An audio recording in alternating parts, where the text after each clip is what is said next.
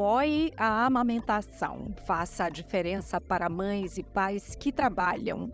Esse é o tema da campanha mundial para o estímulo à amamentação em 2023. A campanha da ONU faz assim um chamado para que empresas públicas e privadas estabeleçam condições para que mulheres amamentem seus bebês em seus locais de trabalho. Parece algo simples, mas na verdade é um desafio a enfrentar, especialmente se levarmos em conta, por exemplo, que a maioria das mulheres no Brasil retorna ao trabalho antes do período de seis meses de amamentação exclusiva, preconizados como ideais para a proteção da criança e da mãe. Mas os desafios vão além, viu? Uma vez que há outros desestímulos, por exemplo, os tais mitos envolvendo amamentar, que sim, persistem e atrapalham muitas famílias. Esse papo é também para ajudar a desconstruir esses mitos. Nós vamos conversar hoje com a consultora em amamentação da Amamenta Fortaleza, Vânia Alves. Olá, Vânia, bem-vinda. Olá, tudo bem, Mas É um prazer estar aqui com vocês nesse tema tão importante. Às vezes as pessoas não, nem dão assim essa relevância, né? Ah, somente quando veem uma mulher enfrentar algumas dificuldades para amamentar, né? Então, eu queria começar falando sobre o seu trabalho. O que, que é consultor em amamentação, que uma consultora faz nesse caso? A consultora amamentação é aquela profissional especializada né, em lactação. Ela vai apoiar desde o início da amamentação até o desmame gradual, quando essa mulher tem o desejo de fazer a interrupção. Só lembrando que a Organização Mundial de Saúde recomenda seis meses de forma exclusiva até dois anos ou mais amamentação de forma complementar. Uhum. Quais são as orientações, então, iniciais para a primeira mamada, se bem que essas orientações começam antes da criança mamar, né? Muito se fala que a amamentação é instintiva, não é. A amamentação é um aprendizado, certo? É um aprendizado da mãe, do bebê. É, todo o objetivo é a chegada do bebê. A gente quer mãe, né? Família bem, bebê bem. As pessoas falam muito romantizar a maternidade. Mas não é só a preparação ali do quarto, né? A gente precisa se preparar para a chegada. Quem é esse bebê? Como é que eu vou cuidar? Como é que eu vou alimentar? Existem questões mais desafiadoras, sim, para amamentação, como a via de parto, o tipo de mamilo. É, então, essa família precisa se preparar na gestação. A gente trabalha com toda aquela parte linda, esperada, que o bebê vai nascer, mamar bonitinho, mas também os principais desafios, né? Se um bebê nascer sonolento, se ele não pegar o peito, então o que, que a gente pode fazer para oferecer esse leite para o bebê, né, no próprio leite da mãe. Então a gente vai fazer todas essas orientações. E quando o bebê nascer, nós vamos fazer a avaliação toda da mamada. Que a amamentação não é só um peito e um bebê ali, né? Tem que avaliar a mamada, produção de leite da mãe, né? Fazer ali uma triagem, alguma coisa da boquinha do bebê, impactando. E a gente vai fazendo esse acompanhamento para que a família leve de forma mais tranquila, leve e prazerosa, realmente, como tem que ser. E você falou aí diversos pontos que eu acho que a gente vai voltar cada um deles, ou pelo menos a gente vai tentar, né, para falar com mais cuidado sobre cada um, né? Tem uma expectativa muito grande, né? Eu acho que essa é, é, é o começo de tudo, né? Porque você disse, ah, o momento mais aguardado é o da chegada do bebê. Mas essa mulher também, às vezes, já, ela já fica ali naquela expectativa e ela, será que eu vou conseguir amamentar? E você disse, ah, não é algo instintivo, mas algo que se aprende. Então, eu já vi, por exemplo, é, muita gente falando sobre a posição correta para amamentar. Esse seria um, assim, um ponto crucial? Sim. Se falam muito também da perna correta, mas na experiência da vida e do dia a dia, é mais posicionamento, como você está falando, que às vezes do que pega. Se fala muito da boca de peixinho, isso já caiu em desuso. O que, que é isso? Boca de peixinho era aquela boquinha que o bebê sai pequenininha com os lábios para fora, né? Que o bebê ficar pegando só o mamilo da mãe, não vai extrair o leite. Ele precisa pegar, nós chamamos a parte da auréola, que é aquela parte mais escura da mama. Ele abrindo o bocão e pegando ali, ele pega bonitinho. Mas, Se ele não tiver com a famosa barriga com barriga, ele não, ele vai estudar, mas ele não vai ingerir bem, ele não vai engolir bem. A gente chama de transferência do leite. Então ele mama, mama, mama, mas não fica realmente satisfeito. E aí vem os mitos da amamentação, como você falou, o leite é fraco, que tem pouco leite. E quando a gente chega lá, era só questão de pé de posicionamento, muitas vezes.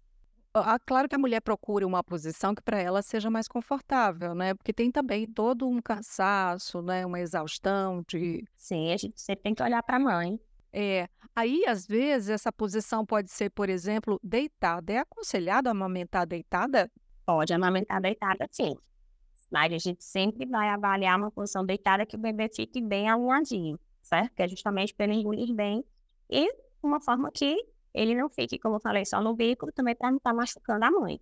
Mas pode amamentar deitado. Tem muito mito que não pode, mas pode sim. O que não pode é oferecer mamadeira deitada. Que realmente esse leite vai lá para o ouvido e dá o tite. Mas na questão da amamentação, conta da pressão, toda a fisiologia, não acontece. E amamentar deitada é vida, a mãe descansa, bebê mão. Fazer de forma também segura, né? Porque também, às vezes, os dois dormem, né? Então, fazer ali que a gente chama de cama compartilhada segura, né? O bebê, a cama que, de uma forma que esteja do lado da parede, tem a grade. Entendi.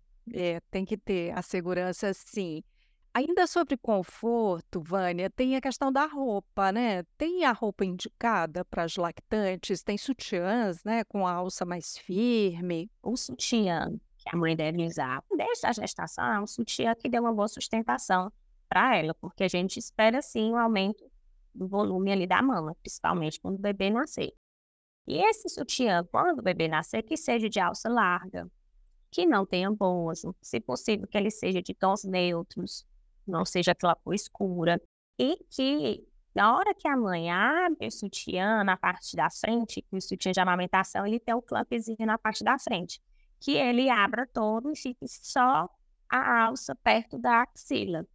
A parte que fica perto do busto, se tiver, ele fica fazendo uma pressão. É, acaba entupindo do, do leite fica parado. Então, a gente não recomenda esse, que é uma forma de triângulo. Ele, quando abrir, ele fica só a sustentação das laterais. E a roupa confortável para ela, né? A gente usa muito aqueles os pijamas, né? As camisolas. Aquele hobbyzinho aberto, né? As camisolas também, já de puerpera, também tem essa abertura como sutiã. Então, sempre avaliar também o tamanho, porque é esperado esse aumento da mama depois que o bebê nascer. Então, se ela compra um tamanho bem certinho para ela agora, né, na gestante, quando o bebê nascer, pode ser que fique apertado. E aí sai aqueles problemas né, de mama que a gente chama empedrada. O bebê vai pode ter dificuldade de, de mamar, então que fique bem confortável para ela. Você falou aí do temor, né, que é o seio pedrar, né? Isso acontece porque fica muito cheio. Explica pra gente. Existe o que a gente chama apojadura, certo? É a famosa descida do leite, que é esperado numa média de 48 a 72 horas depois do parto. Nesse momento, o organismo está se preparando para descida do leite mesmo.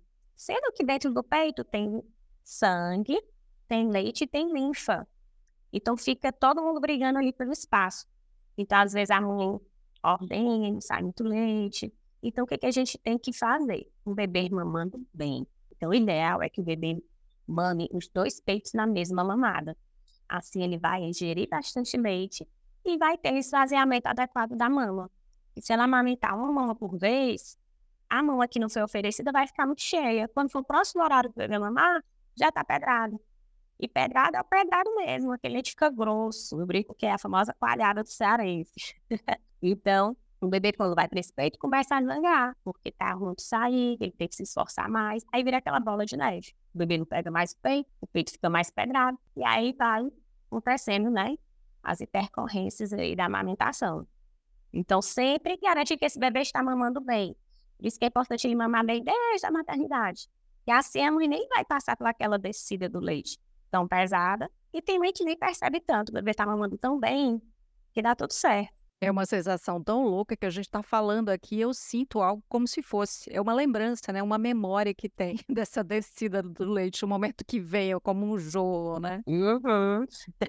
Sente mesmo. Eh, você falou aí, do de desse pedrar, mas eu lembro que um uma dificuldade, né, pode ser justamente lá no começo, né, se o bebê não pega nessa primeira mamada. Qual é o ideal, assim, da da primeira mamada? Claro que o bebê tem que ser colocado ali com a mãe logo que nasce, não é isso? Existe a hora de ouro, né, que é a amamentação dentro da primeira hora.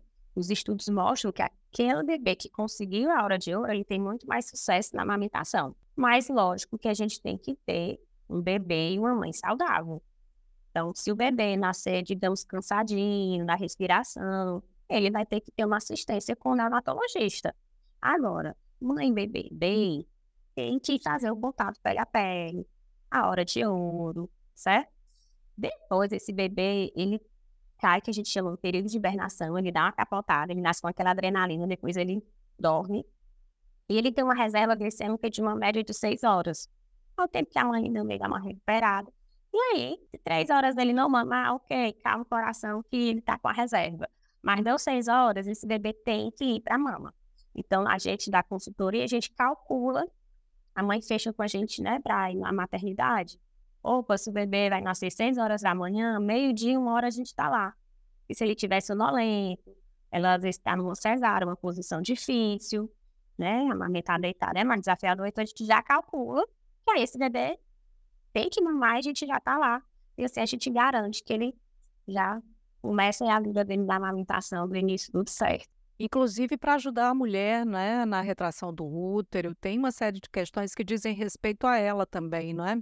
Isso é muito importante para a mãe também, que ajuda na contração uterina, reduz as chances de hemorragia. Então, a questão da, da produção de leite, essa mama já está sendo estimulada, os meninos não vai entender que realmente o bebê nasceu. Então, é muito importante para a mãe e para o bebê.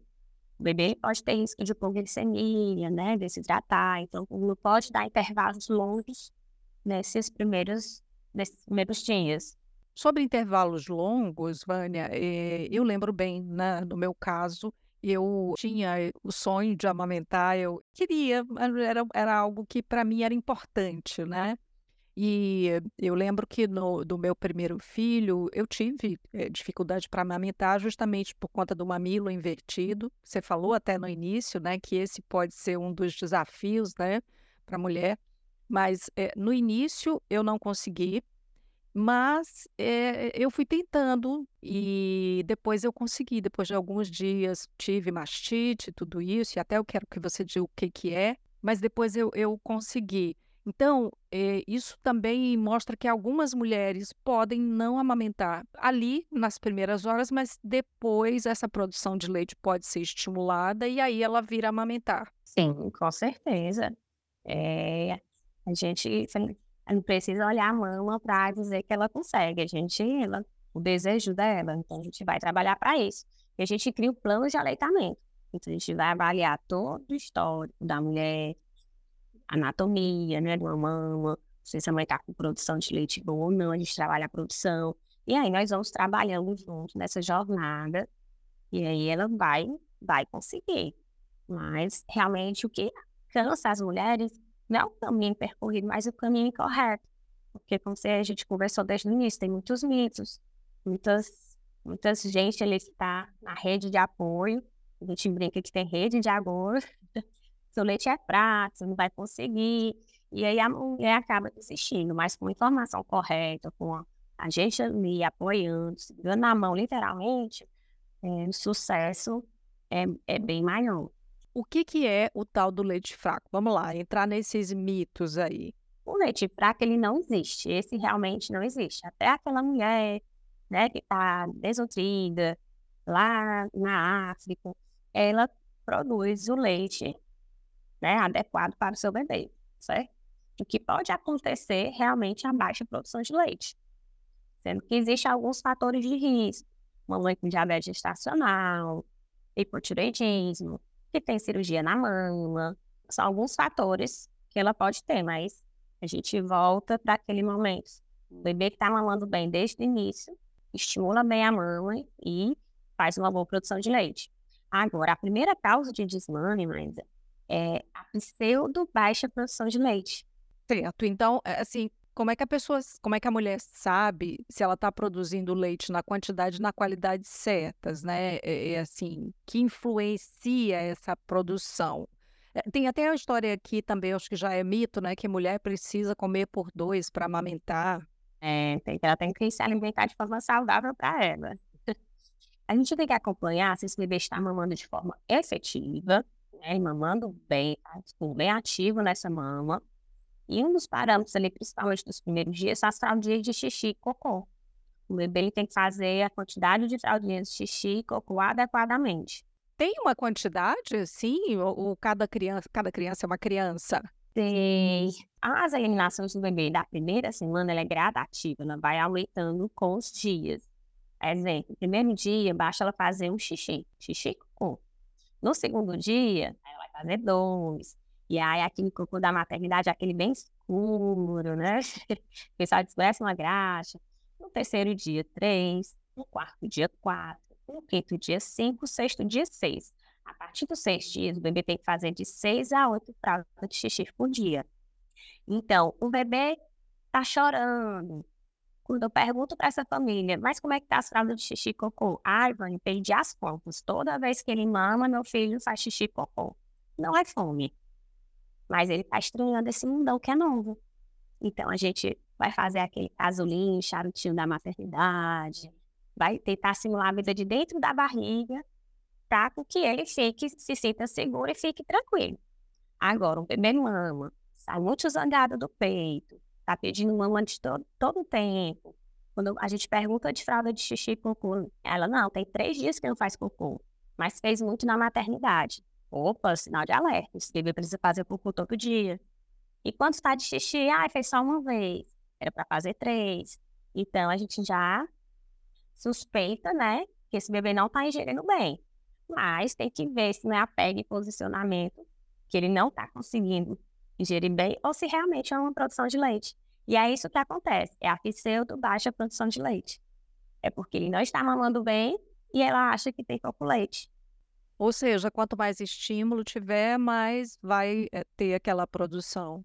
E tem uma coisa bacana que é assim, que cada mulher produz a quantidade de leite que o bebê precisa, né? Porque, por exemplo, se ela tiver gêmeos, ela vai produzir para os dois, né? Exatamente, trigêmeos. Acontece que a mãe fica com muito leite nos primeiros dias também, e depois ela sente que a mama dela não está mais cheia, e também volta ela achar que não tem uma produção boa. Inclusive na questão do retorno ao trabalho, né? Que está se falando nessa campanha, da importância da gente apoiar esse pai e essa mãe. É, mas é porque o organismo ele se adapta à demanda do bebê. A mãe não precisa ficar com aquele peito cheio, pedrado todo o tempo. Então, com a amamentação em livre demanda, o organismo se adapta à demanda do bebê. Às vezes, quando o bebê chora, a mãe, o leite, ela percebe que o leite vai vazar, ou é o contrário. O leite começa a vazar, ela, meu filho vai já acordar para mamar, né? Coisa assim, perfeita. E aí, sendo que às vezes ela confunde que minha produção baixou, mas não. É porque mais 80% do leite é produzido na hora da mamada. Incrível, né? Então, na hora que o bebê tá mamando, e manda o estímulo para o cérebro, ó, cada torneirinha que tem bebê mamando. É incrível. Então ele vai tomar leite fresquinho da hora. Não é aquele peito que enche e que esvazia. É uma produção feita ali na hora. É, a mastite, no caso, é a inflamação da mama que é ocasionada normalmente se há alguma dificuldade aí nesse esvaziamento, né? Isso. Então, lá naquele início, como eu falei também que o bebê que a mama fica cheia não só por leite, né, mas por sangue, por rede linfática, a mãe coloca uma desmamadeira. Sendo que naquele momento o organismo está se adaptando para a produção de leite. Aí, quando ela coloca uma desmamadeira, ela acha que não tem leite, sendo que ela está aumentando a produção dela, porque ela está estimulando. Então, ela acabou desencadeando uma machete. Então, nos primeiros dias, não é recomendado o uso da bomba, né, da desmamadeira, ou elétrica, ou manual. E se esse bebê está mamando, mas não está mamando também de forma adequada, sempre vai ficando leite excedente naquela mama. Então vai engrossando, engrossando, aumentando essa inflamação, e aí desenvolve a machete, que pode desenvolver o abscesso mamário, tem outras complicações também, né, intercorrências da amamentação por conta disso. É, tem gente que tem, tem mulher que tem medo de amamentar porque diz que dói. Assim, se eu entendo, é natural que nos primeiros dias você tenha até dor e às vezes até o, o, né, o bico do peito pode é, ferir, sei lá, mas aí tem formas da gente cuidar disso, porque não é para doer, não é isso? Isso, na verdade, não é para doer. Então, doer é o primeiro sinal de alerta. A primeira causa de desmame é a baixa produção de leite que ela acha, e a segunda é dor ao amamentar. Uhum. Uma mãe, se vai ser cesárea, é uma posição mais desafiadora. O bebê pode pegar, escorregar, querer machucar, então, mas ela sentou, a gente já ajusta. E tudo tem posição da melhor forma para essa família, para que isso não aconteça. Agora, quando o bebê nasce, por conta da questão hormonal, ela pode ter um pouco mais de sensibilidade. Mas, quando o bebê nasce e tem a saída da placenta, esses hormônios vão mudar, essa sensibilidade vai passar. Então, é só que daquele primeiro dia lá na maternidade. Tá doendo, tá ardendo, tem algo errado. Então, amamentar não é para doer, não é para machucar, é para a mulher realmente não sentir nada. Quero falar de um outro mito que tem a ver até com a história do ter que comer por dois. Ah, você tem que comer por dois, agora você está amamentando. É, sobre os alimentos também, né, que podem causar gases, né, no bebê. Isso também varia de pessoa para pessoa, né?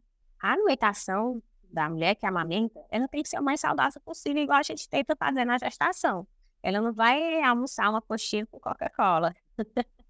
Mas ela pode se alimentar de tudo, sim. O que tem uma restrição é o café, mas é compatível até duas xícaras. E, na verdade, não é alcoólico no bebê. Por conta da cafeína, ele pode ficar mais alerta. E tem bebê que não fica, e tá tudo bem. Se ela perceber que ele tá ficando, tenta manter ali nas duas xícaras.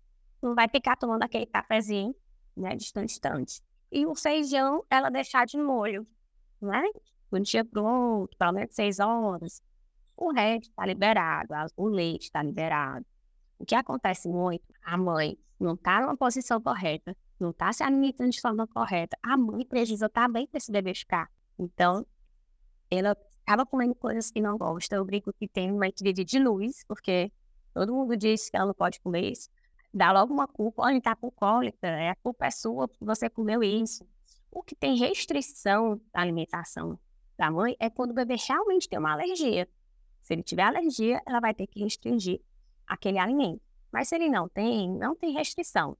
O que a gente vê muito também é que a mãe o leite. O que, que acontece? Esse bebê não está sendo sensibilizado. Ao que, que acontece? Ela faz uma dieta, corta o leite. Quando ela vai tomar esse leite, que às vezes é no retorno ao trabalho, porque ela volta a trabalhar e volta aquela alimentação dela normal, aí o bebê sensibiliza de uma vez. Aí vem a alergia da proteína do leite. Então, é importante ela comer de forma adequada. E esse bebê vai sensibilizando aos pouquinhos e o risco de alergia é muito menor. Muito bom. Eu quero voltar só um pontinho muito breve que você falou lá que o bebê tem que mamar nos dois seios, porque às vezes acontece de ser mais confortável para a mãe de um lado e às vezes até você pensa assim, ah, mas ele só quer mamar nesse peito. Não tem isso do bebê só querer mamar num peito, né? a gente tem mais de um lado que do outro. O lado que a gente escreve, né? Eu sou destra, eu escrevo com a mão direita, então vai ter mais jeito de fazer as coisas com a mão direita. Aí a mãe vai amamentar, se eu fosse amamentar do outro lado, eu já ia ter menos jeito. Aí ele já pega meio que errado, machuca o peito, então a mãe quer dar intervalo naquela mama. A posição da barriga mais que esse bebê tava pode impactar o lado que ele prefere. É, ele tem essa, às vezes ele tem sim essa escolha, né, pela posição que ele estava na barriga, as, a gente é assimétrica, a gente tem um lado maior que o outro, um peito às vezes flui o leite melhor do que o outro, mais fácil. Então, aquele leite que sai mais fácil é o leite, é o lado que geralmente ele gosta. ele gosta do fácil, né? Lógico, né? Que é facilidade. Tava bonzinho, quentinho ali dentro da barriga, vai sair querer dificuldade. É. Então é importante oferecer os dois peitos e com o tempo ele se adapta. Mas aquela mãe que realmente não conseguiu amamentar de um lado, o organismo é tão perfeito que aquele lado que o bebê amamenta, ele vai fazer a demanda, a produção adequada para o bebê. É igual como se fosse o caso dos gêmeos, certo? Agora, o que vai acontecer realmente com essa mulher é que ela pode sim ficar com uma diferença de mama, né? Um lado é maior do que o bebê está mamando, que ele está estimando que o outro. Quando acontece desmame, que ele para de mamar, vai ter uma regressão. Então, tem mães que não ficam muito diferença, mas tem mães que ficam.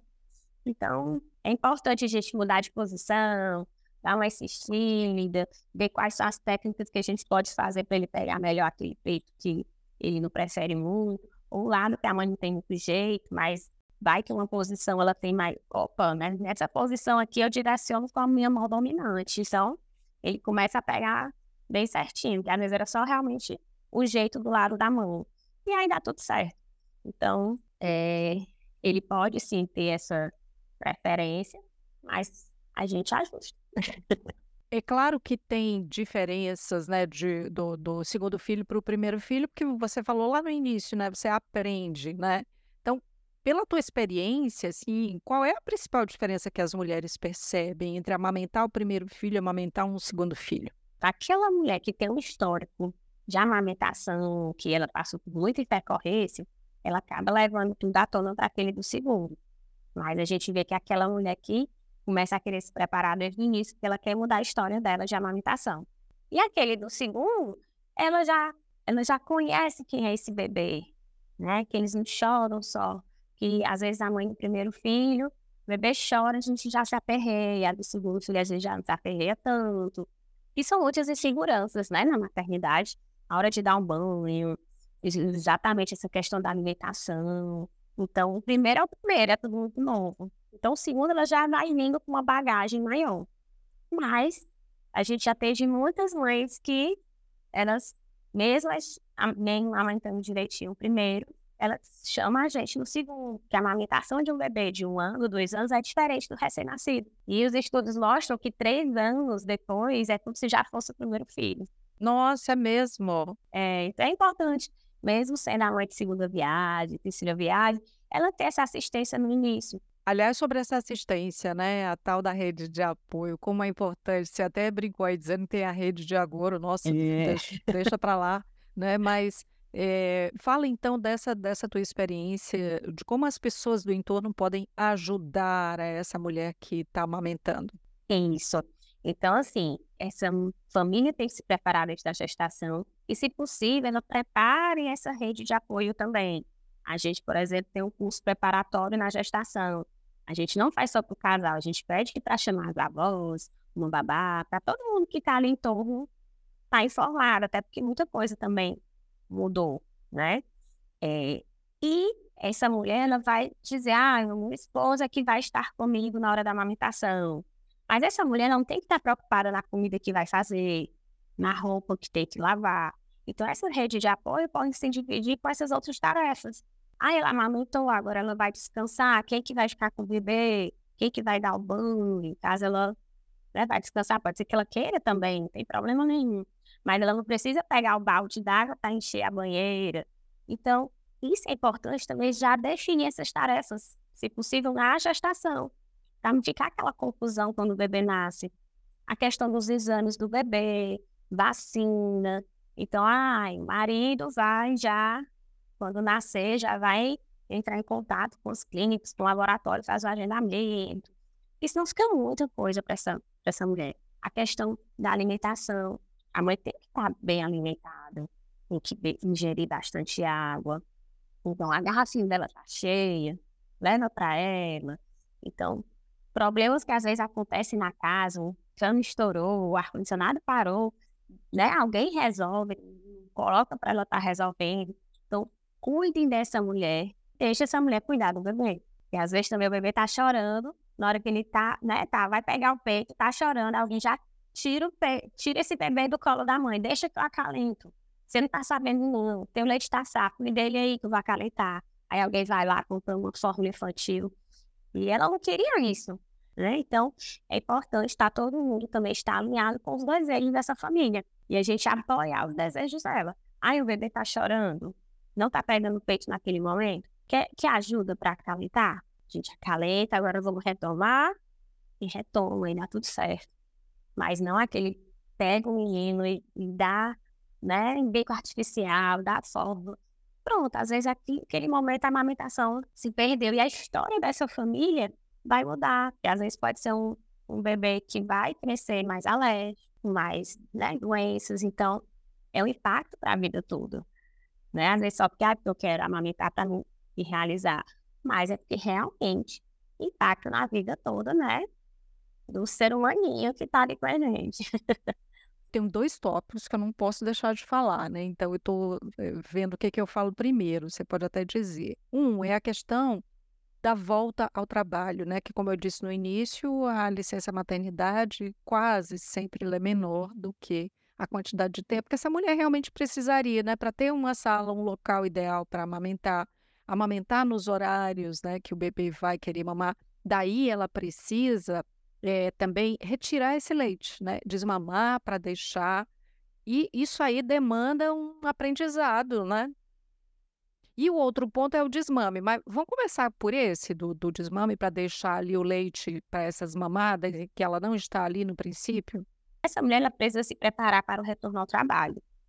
Ela pode ir fazendo essa ordem, nessa extração do leite e ir armazenando no congelador para ela ter um estoque, para ela ir mais tranquila, né? Ela retornar com ali uns leitinhos mais tranquilos no retorno ao trabalho dela. Aí vai depender do peso do bebê, para ver qual é o volume que o pediatra vai passar. O horário de trabalho dela, tem meio que trabalha os dois turnos, tem meio que trabalha só um turno. Então a gente vê qual, qual a quantidade, quantas vezes ela vai precisar fazer essas ordens e também não fique tão cansativo e desgastante para ela. Vai ter mãe que vai precisar fazer mais horários e vai ter mães que a gente vai ver, opa, esses três horários aqui vai ser o suficiente para eu retornar ao trabalho não precisa estar tá fazendo em outros mais para ela estar tá se cansando, a não ser que ela queira, lógico. E a questão do, das empresas, né, não bate a conta, né, Maísa? A recomendação é seis meses exclusivo e essa mãe retorna ao trabalho com quatro meses. Então, o maior momento que aquela mãe que está conseguindo manter o aleitamento exclusivo, que acaba indo para a alimentação mista do bebê, que acaba indo para a fórmula. Antigamente tinha até recomendação de iniciar a introdução alimentar, pelo menos isso está mudando, né? Não está mais acontecendo isso. A gente acaba que não vai conseguir, achando que a gente não vai conseguir realmente. Por isso também é tão importante essa preparação do retorno, do retorno ao trabalho. E as empresas não apoiam essa, essa mulher. Não tem um local específico para essa mãe trabalhadora estar tá fazendo as extrações. A realidade é que essa mãe acaba tendo que fazer uma extração dentro do banheiro, que não é recomendado. É, já tive mães que faz é, em escada do prédio. Então, assim, não bate. Então, que essas empresas apoiem essa mulher, ela vai ter um rendimento maior, ela vai ter um bebê que adoece menos, né? Porque se ele está no leite materno exclusivo, ele vai ser uma criança mais saudável. Então, essas empresas têm que fazer esse apoio da mãe, do pai. Tem países que pode ser diferente a licença. A mãe é mais provedora do lar, então ela retorna ao trabalho, mas o pai fica de licença. Eles podem fazer essa divisão. Aqui é muito injusto, só são seis meses. Eu voltei ao trabalho aos seis meses, aí duas vezes achei, meu Deus, que não ia conseguir. Mas realmente a rede de apoio também ajudou. Olha, eu vou extrair o leite, alguém vai lá buscar. Você falou seis meses, na verdade são quatro na maioria, né? O serviço público já tem seis, né? Seis meses, questão é que o bebê tem que ser alimentado de forma exclusiva. Mas a maioria das licenças são quatro meses. Agora, o pediatra, ele pode dar uma declaração de que esse bebê está em aleitamento materno exclusivo. E essa mãe ganha mais 15 dias de licença. Então, isso aí fica uma super dica. Eu quis isso para os meus filhos, então eu estou que faço mais 15 dias de ordem é muita coisa. É. Oh, Vânia, vamos passar para o desmame, porque tem é, o preconizado aí, né? Seis meses de amamentação exclusiva, amamentação até os dois anos. Eu, por exemplo, não amamentei até dois anos, amamentei até um ano. E aí também porque eu já queria parar, entendeu? Eu achava que ali estava bom, né? Então isso é uma coisa muito que é uma decisão da mulher, decisão ali da família e tal, né? Isso. Em relação ao desmão de pá, essa mulher parar de amamentar. A gente fala, o leite materno ou leite em fórmula, ele é o principal alimento do bebê até o primeiro ano de vida, certo? Então, mesmo aquele bebê que está na fórmula e começa a introdução alimentar, ele vai continuar tomando a fórmula porque o leite é o principal alimento do bebê até um ano, certo? A questão do desmame, para a gente querer fazer esse desmame gradual, a gente orienta que seja com 16 meses, que aí esse bebê vai estar com um ano e quatro meses, porque ele tem mais é, a questão do entendimento, né, do que é dia, do que é noite, para fazer aquele desmame abrupto. Mas é uma decisão da mãe do bebê, certo? A mãe está cansada, tá? Enfim, vários fatores. Às vezes a mãe precisa internar. É uma decisão da mãe do bebê. Eu nem digo que é da família, né? O marido está falando que tá bom, a avó está falando que tá bom. É um desejo da, da família. Pelos estudos dos mamíferos, se a gente fosse fazer o cálculo de nós humanos, eram as crianças que iam desmamar só com 5 a 7 anos. Nossa! Se não viessem é, os bicos artificiais.